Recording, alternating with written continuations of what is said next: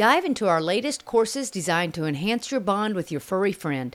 Whether you're a seasoned owner or a new puppy parent, there's something for everyone at dogspeak101.com. Don't miss out on this limited time offer. Enroll now and take the first step toward a happier, well behaved dog.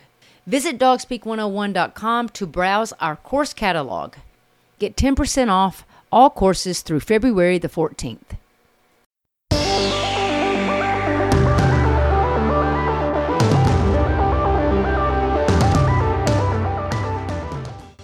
Hey guys, and welcome to the Dog Speak podcast. I am Nikki Ivy, your host. I am thrilled that you are joining me to talk puppies, dog training, real life manners, and more. Be sure to check out our Facebook page as well as our website at dogspeak101.com.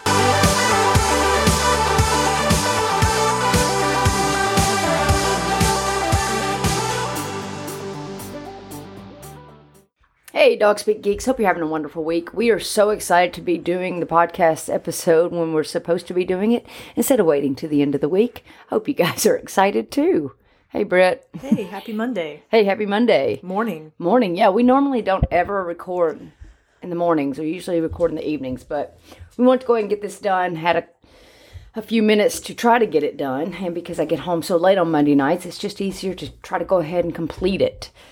So, tonight, today, this morning, this episode, we're going to talk about barrier frustration.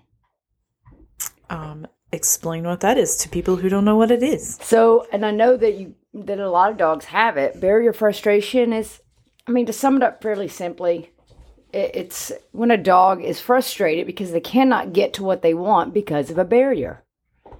And a lot of people think it, that it's just fence fighting, uh, barrier aggression. Uh, they will think that fighting through the fence that their dog is is aggressive towards other dogs because they fight through the fence. But the thing with barrier frustration is that it's not just a fence that can cause barrier frustration. I mean, if we think about it, there are a lot of things that can cause it. it it's anytime it is there is something preventing us from getting what we want. I mean, you know, I just joked a second ago. I was like, I feel barrier frustration when Sundays liquor stores were closed here in Tennessee. I would have barrier frustration when I forgot to buy liquor on Saturdays. And the barrier in that case is the liquor store door. Yes, and it was closed and locked with an alarm system, and I had no alcohol. Um, so, but really, with dogs, barrier frustration can be a lot of things. It can be uh, the window or the front door, it can be your fence, it can also be that invisible fence that is also a barrier. You have your car window, so the car itself. Baby gates can create barrier frustration. Yeah. Um, and a leash is preventing a dog from getting something. So you have that. Now, we typically call that leash reactivity, and we've done episodes on that. But if we really break it down, it, it's barrier frustration. It's I can't get to something because something's in my way. And that doesn't typically make a dog aggressive towards whatever they're looking at, mm-hmm. although that frustration can come out in many different ways. Yeah. I mean, we've gotten a few phone calls on that, but we don't really get a lot of phone calls on barrier issues. I don't think people realize that it, it is a problem. I think because, well, like you said, a barrier can also be window, leash. Um, I think because people don't recognize that those things are also barriers. Yeah. Eh, But I'm also not sure if people realize that even though that barrier frustration may not really affect them in their day to day life, that it will affect a dog. Because if a dog is frustrated at wanting to see another dog and there's a barrier in the way, then when they do get an opportunity to see that dog, they're going to go in to greet that dog with the same amount of energy that they were using behind the barrier, Yeah. which means that it's not going to be a very good greeting. Not going to be appropriate at all. Not at all. There's no self control there. So I, I think a lot of people don't realize that barrier issues are a real issue. Mm-hmm.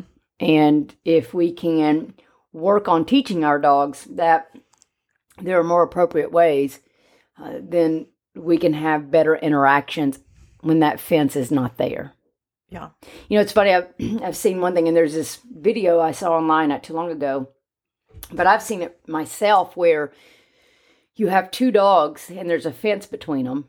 They are trying to eat each other through the fence, and then you take the fence away or you open that gate or whatever, and they just either look at each other calmly or they start playing. Yeah. Like it's like they're best friends.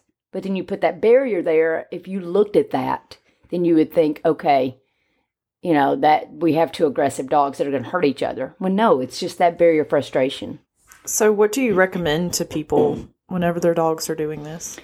Well, I think the first thing we have to do is um, anytime we're working on issues like that, we have to set the dogs up for success, right? And that a lot of times means that uh, we have to make some adjustments in our in our life in our household.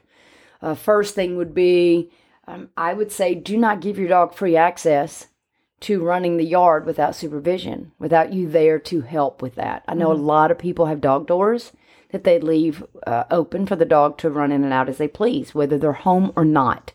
And if we're not there to help the dog control themselves, then we're just allowing the dog to increasingly be reinforced. Yeah. We have a lot of calls about people who, who do have doggy doors, and while they're gone, they're getting calls from the neighbors. And the neighbors are frustrated because the dog's outside barking and there's no one there to intervene Yeah. So it's like, okay, except the neighbor's dog or the neighbor. Right. They're not doing it correctly. No, absolutely not, and and it can be very dangerous. Um, you know, for dogs to be left outside or allowed outside with no one home. I mean, thievery is an issue where people do steal dogs, um, but it's also an issue where, um, if say a neighbor, and unfortunately this does happen, um, neighbors get frustrated and they start tossing over food over the fence with things horrible. that are not appropriate for dogs, you know, and they poison them. It happens uh, because of that frustration. And we need to, one, we need to be more respectful of our neighbors and what our dogs are barking.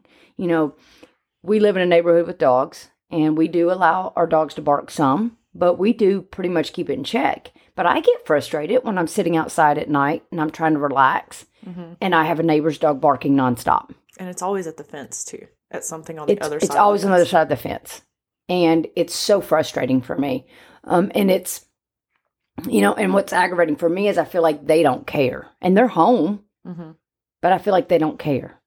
And i'm outside and, and sometimes it's 10 11 o'clock at night and i'm i'm falling asleep outside because i love to sleep outside in the hammock and the dog is barking nonstop and it absolutely as much as i love dogs it makes me angry because it's very frustrating for me so I know that that dog is frustrated. So the first thing is we do have to make sure that we are uh, controlling the environment, right? Now I know a lot of people um, have uh, see-through fences, so the chain link fences. They don't have privacy fences. Privacy fences are going to be better, but even privacy fences, you're still going to get a dog that's barking at the fence. I've seen, you know, neighbor dogs. They'll run the fence on either side. Um, but controlling that or keeping it to where your dog cannot see. Um, but that's all management, obviously. Um, I'm also not a fan of invisible fences for the front yard. Yeah. If you want to do an invisible fence for the backyard, uh, and that's the best that you can do, fine. But I do not like invisible fences, fences in front yard because it's creating reactivity with dogs. You know, they're running the fence line, they're back, they're barking back and forth with dogs that are walking, humans, joggers, bicycles, skateboards, whatever. And these dogs are going to get frustrated seeing that and not being able to reach. And even though there's no physical fence there, you're still creating that, and you have no control with that. It's also, I think, it creates some issues with the dog that's on the other side of the invisible fence too. If you've got one that's constantly running, or any fence in the front yard, really, um, where I've walked dogs by invisible fences, and it's super scary for a dog when they don't know if that dog is about to come over a line Yeah. and can cause some reactivity there as well. Oh, absolutely. And and again, it's kind of hard to tell if that dog is actually even friendly because of the frustration. Mm-hmm. Uh, so if it did get out of the fence, what would it do? You know, if mm-hmm. it's an invisible fence and it runs through and gets shocked, or let's say it does get too close and doesn't hear the beat because it's barking and then it gets shocked, now that dog has an association with another dog causing pain. Mm-hmm. So now we've created some serious aggression issues, not just frustration. So frustration is going to turn into aggression if we don't deal with it. It goes back to the aversive Yes, training. absolutely. So, you know, if I get shocked when I see a dog, I'm going to start hating dogs. Even though it's my own fault, I'm getting shocked. But again, you know, these invisible fences, I, they're not my favorite. I mean, I like it better than, um, you know, a dog running free, obviously. But it's, um, I don't think they're appropriate for the front yard if you have people walking by your house. Yeah. I think it's e- better for everyone just to keep them in the backyard. It's not that hard, you know. So, um, tie outs can also cause frustration. Um, again, I like tie outs for backyards, not front yards. Um, but management is important. So, anytime I'm going to give my dog access to the fence area, I need to make sure I'm there so that I can one interrupt. But in turn, I, instead of just focusing on interrupting that behavior, I really want to make sure that I'm working on the appropriate behavior. So, um, oh, and also let me bring up if you have multiple dogs, especially if you're not home, allowing multiple dogs to run a fence, you can easily uh, get what we call redirected or indirect aggression, where one dog is getting frustrated because they can't get what they want. And that might be a rabbit, a cat, a dog, whatever. And that frustration turns on the organism that is closest, which is typically the other dog. Yeah. I know a lot of people probably see this like at the front door or windows inside where the dogs attack each other. Yeah. And it's all about frustration. I mean, we've had that with our own dogs occasionally where they've just been amped up and, Yeah, you- you're right. Jake and Dan had, mm-hmm. has they've done and that a couple Isabella of and, times. and dan as well. Oh, see, there you go. I but obviously, I think I was only here for a couple of those, but but it is. It's just this frustration, and you get small spaces, or that arousal is high because they're running back and forth. Mm-hmm. So we really do need to make sure that we are controlling things. So if you're not home, don't give access to outdoors. Um, also, if you know you've got window ear issues where your dogs are barking at the windows all day, don't give them access to the windows. Right? Don't allow them to sit up on the chairs, up on the back of the couches. You know, they have this nice film now that can go on windows to where the dogs can't see out, but it'll still let light in. Those are really good while you're working on things.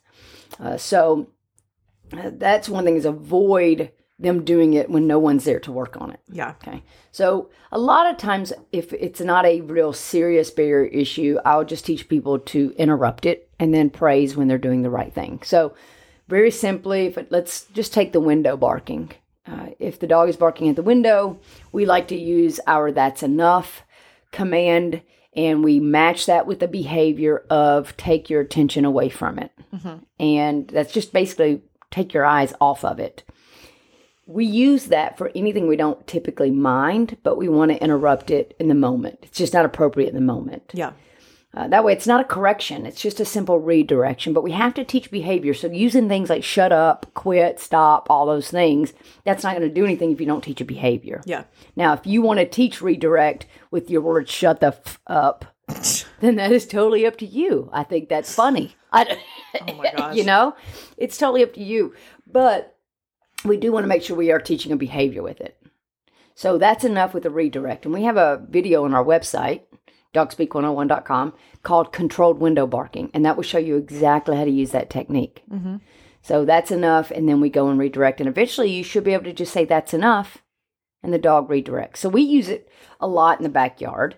We let our dogs out, and sometimes they bark, sometimes they don't. And sometimes we'll let them bark a little bit. We let uh, Double D bark a little bit yesterday.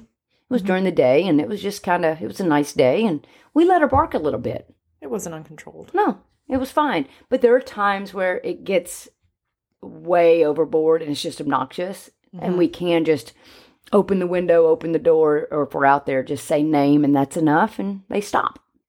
And that's what we want. So, again, not taking things away. Now, we have a privacy fence, so we don't have that issue. As far as running the fence line, we don't have dogs that have access to our fence. So, we we have proper we have some property where a lot of people will share a fence. Yeah. So if you have that, that's another that's a whole nother ball game, which we'll get to in a minute. So going back inside the house, we use our that's enough with a redirect. And then when the dog is looking out the window, say your dog is perched on the couch looking out the window all day. Don't take that for granted. If you're there and the dog's quiet, acknowledge that. Mm-hmm. Tell them that you would prefer to see that, that that can earn rewards instead of waiting till the dog barks and then now you become reactive. Yeah. And you can't react with the dog. So screaming and yelling at your dog is pointless. Now, the real issue of barrier frustration, I think, is going to happen in your backyard with the fence. And that's really where my focus, I really kind of want to focus on today, Mhm. is dealing with that fence area.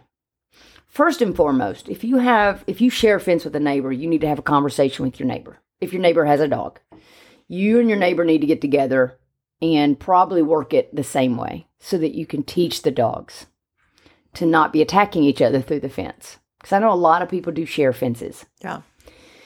So you, there's a couple of things that I want to have you do is, is one, talk to your neighbor, see if you guys can get on the same page. The second thing is you need to go ahead and set your dog up for success where we're not allowing the dog out there without you.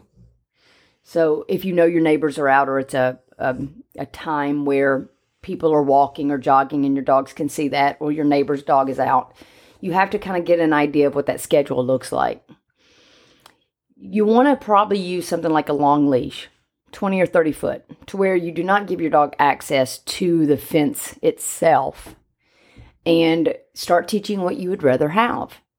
Praising, rewarding with really high value treats, and acknowledging the good behavior of the dog in the backyard. Now, you might start this with just sitting on your deck. I know a lot of people have to where their neighbors come out on their deck and their dog starts barking. Yeah.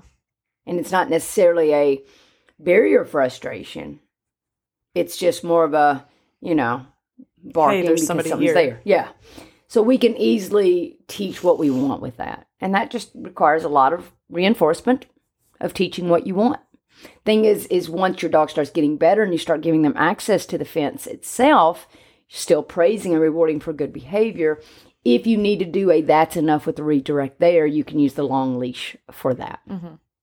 Instead of trying to walk, you know, 40 feet of fence redirecting your dog, you can just use the leash. But the leash isn't used to yank the dog, it's just used to get the dog away from the fence Yeah. until it's calm for a few seconds and then let the dog go back. So I think a lot of people would do better just not even giving their dog access to those barriers without them there. Mm-hmm. That would that would get you started on the right path. Yeah. For sure. But teaching what you want at that barrier is important, but it's going to take those steps. And then I still recommend having a that's enough for the backyard because I think it, I don't want to take the dog's barking away. All right.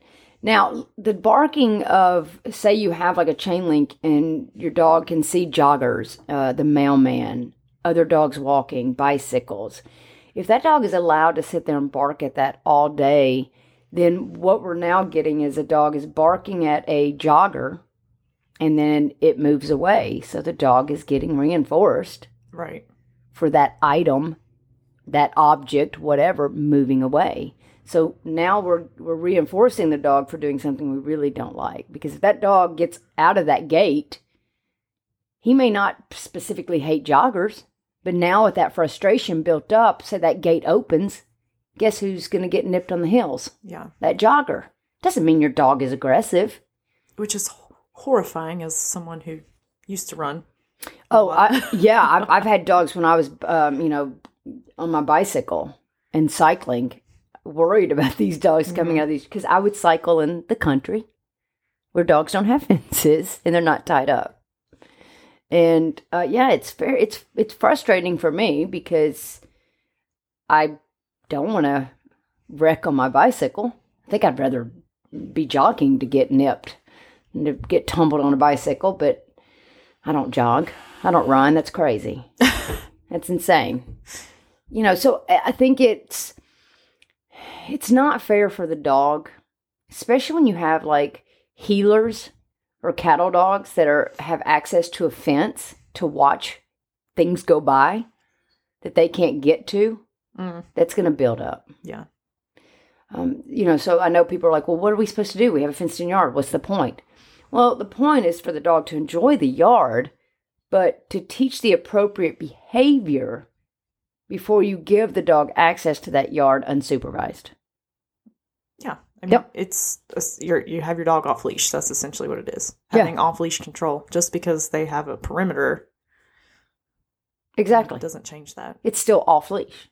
This is why so many people are focused on leash training, which is great because I want you to take your dogs out. But we use the leash to teach off leash control because your dog is off leash a lot more than it's on leash. True that. Right? So if get that control in the fenced in yard, and when you can do that, then you know you're well on your way of having that off leash control in other places. Mm-hmm. But not allowing the dog to do it is important. Two, focusing on the good behavior, very important. So a lot of dogs don't start out with barrier frustration. Most dogs start out just looking through these barriers at the thing that's over there, and we take it for granted Yeah. lots and lots of praise and reinforcement for that. You're doing something like a car. I know we get a lot of barkers in cars Mm-hmm. because you have a lot of things moving outside the car. The car's moving itself. You have people, motorcycles, big loud trucks, joggers, other dogs. The best way to handle those things is take your dog in the car and go sit in a parking lot.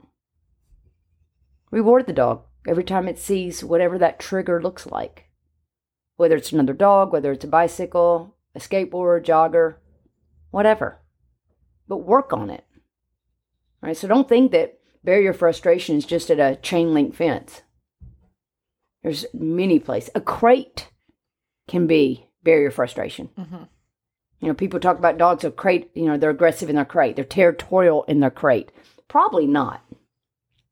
They're probably not territorial of their crate Yeah. what they are is they're frustrated because they're in the crate and they can't get what they want and they're spending too much time in that crate. Mm-hmm.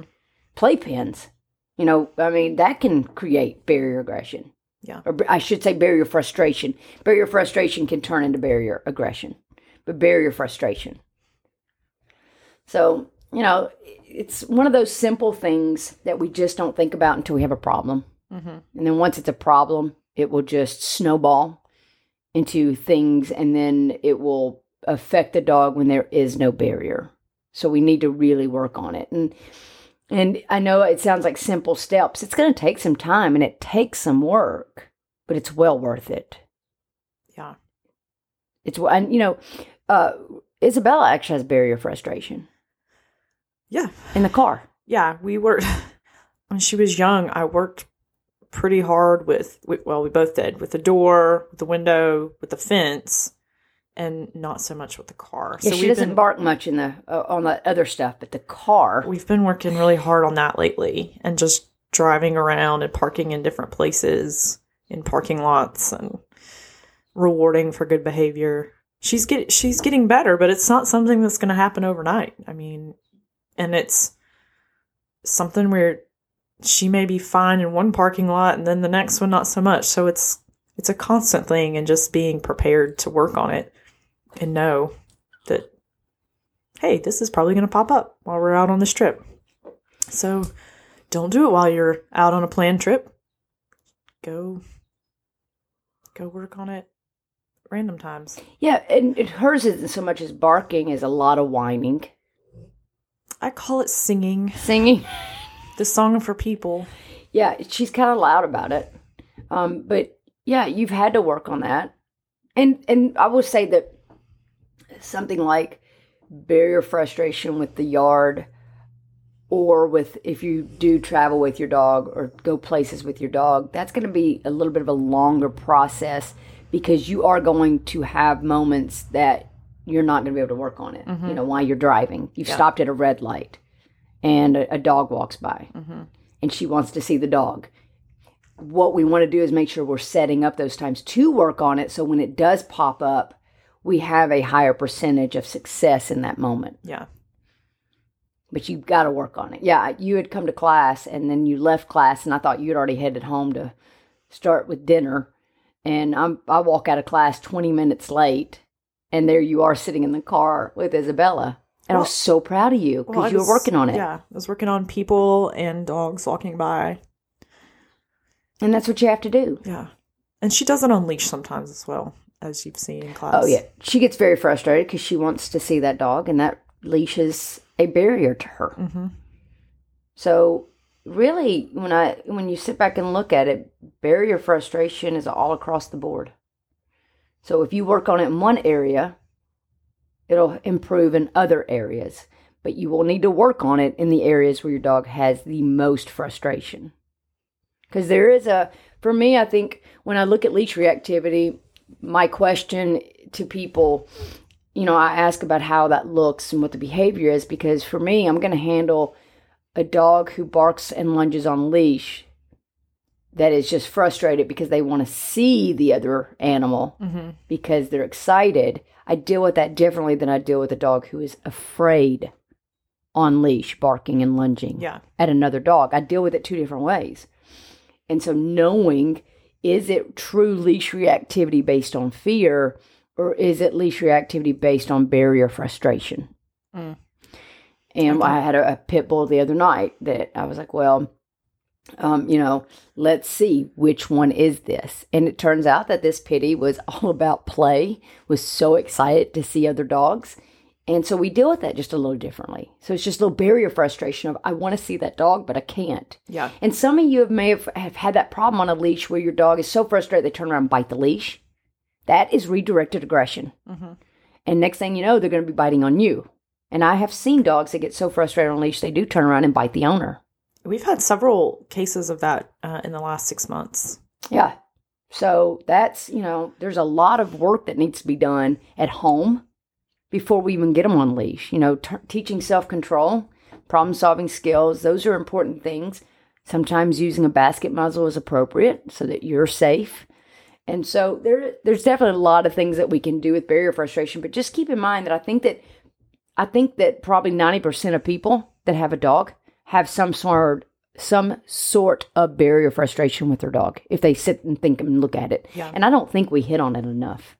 Now that we're sitting here talking doing this podcast because I'm thinking, yeah, it's a it's an issue that we run into often but not overboard, but now that I'm thinking about it, I think that probably 90% of people deal with barrier frustration with their dogs and they don't see it that way. Well, right, because, you know, again, my dog doesn't run the fence and bark at the fence, but she does it in the car. And and we sort of look at those as two separate issues. Uh, or at the window or whatever, when in fact it's all really the same thing. Yeah. So if you've got barrier frustration, find yourself a positive trainer. Find somebody that can come and help you with some foundational skills on, you know, teaching your dog some self-control before putting them in those situations. Manage the situations. Close that dog door if you're not there. And now if you're home and you can go out and, and interrupt when needed and then work on it at other times, that's what you need to do. And just know that as long as however much work you put into it is how quickly you'll get results. But the more you let your dog out, if you're letting your dog out unsupervised 90% of the time to run the fence and you're working on it 10% of the time, you're going to continue to have barrier frustration. Yeah. And and you're going to resort to, you know, aversive techniques. We talked about that in this last episode that dogs do not love unconditionally. Do not resort to that because you don't want to put the work in. Yeah. So that is, you know, it's a frustrating thing for me, frustrating thing for the dogs, uh, because they're just doing what works. You know, they don't know that that barking at the fence is annoying their neighbor.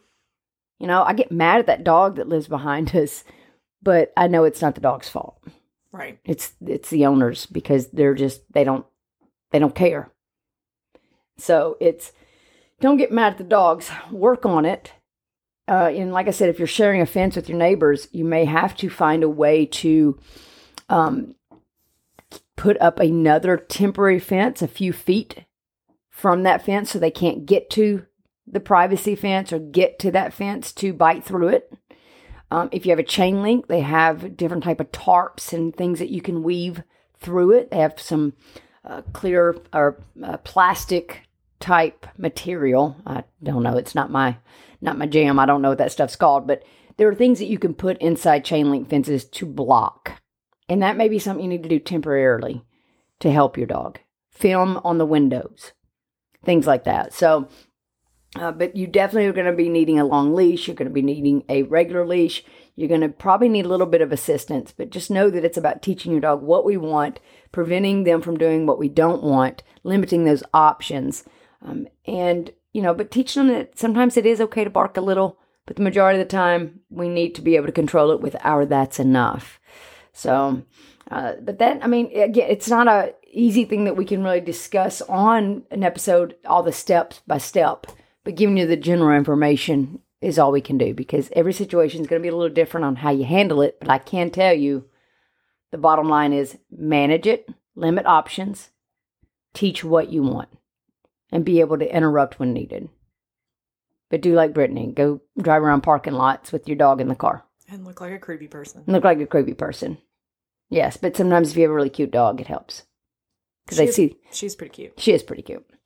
So that's all I got. You got any extra to add on there? You were really quiet in this episode. It is Monday morning. Did we mention that? It is Monday morning. I've only had one cup of coffee. Yeah, that's all right. It's okay. There wasn't a whole lot to, I guess, throw around on this one. Um, but we we love to hear from you guys. So if you have any um, ideas on an episode, shoot us an email at info at dogspeak101.com. Check out the Patreon uh, account, our Patreon page uh, patreon.com slash dogspeak. And um, also, I don't know if you guys, and we uh, and realize that I need to probably start mentioning this a little more often for our local people. Um, with our service dog uh, organization that we work with, Retrieving Independence, uh, we do we work with them well every day basically. uh, Britt and I both work with them. Uh, we basically raise service dogs, and um, we have them in the Tennessee prisons. We have two prisons that we send our dogs into to learn tasks, to work with the inmate trainers. But we also have volunteers out here in the free world that uh, work with the dogs, taking them out to restaurants and stores and teaching them how to live in this world, uh, in the free world, um, and being service dogs. And we're always looking for volunteers. So if you're local, riservicedogs.org, uh, we could absolutely use you if it's just fundraising, if it's a furlough volunteer on the weekends, uh, whatever, we will give you the training. Uh, we have a lot of opportunities, so check it out. riservicedogs.org. We would love to have you, and you would get to um, meet Britteny and I both in person uh, if you join the organization. So uh, but we appreciate you guys and we hope that you have an opportunity to work with your dogs. And if you need help, reach out to us if you're local. If you're not local, find a positive trainer in your area, one that is not balanced, one that is positive reinforcement force free trainer. Uh, you do not want to be adding in any more aversives than that barrier already is for that dog. Uh, anything, got anything there, Britt, to finish yeah. it up on? And we can also do Zoom consults if you're not local as well, or if uh, you're not having people in your house at this time because of COVID. So we can also help in that way. That's right. See, I forget about these Zooms, even though I have two Zooms coming up right mm-hmm. after this mm-hmm. episode. I forget sometimes that. So, yes, we do have the Zoom consults if you're not local. Uh, we would love to work with you and help you out in any way that we can. We love you guys. We appreciate you guys, and we hope you have a wonderful week.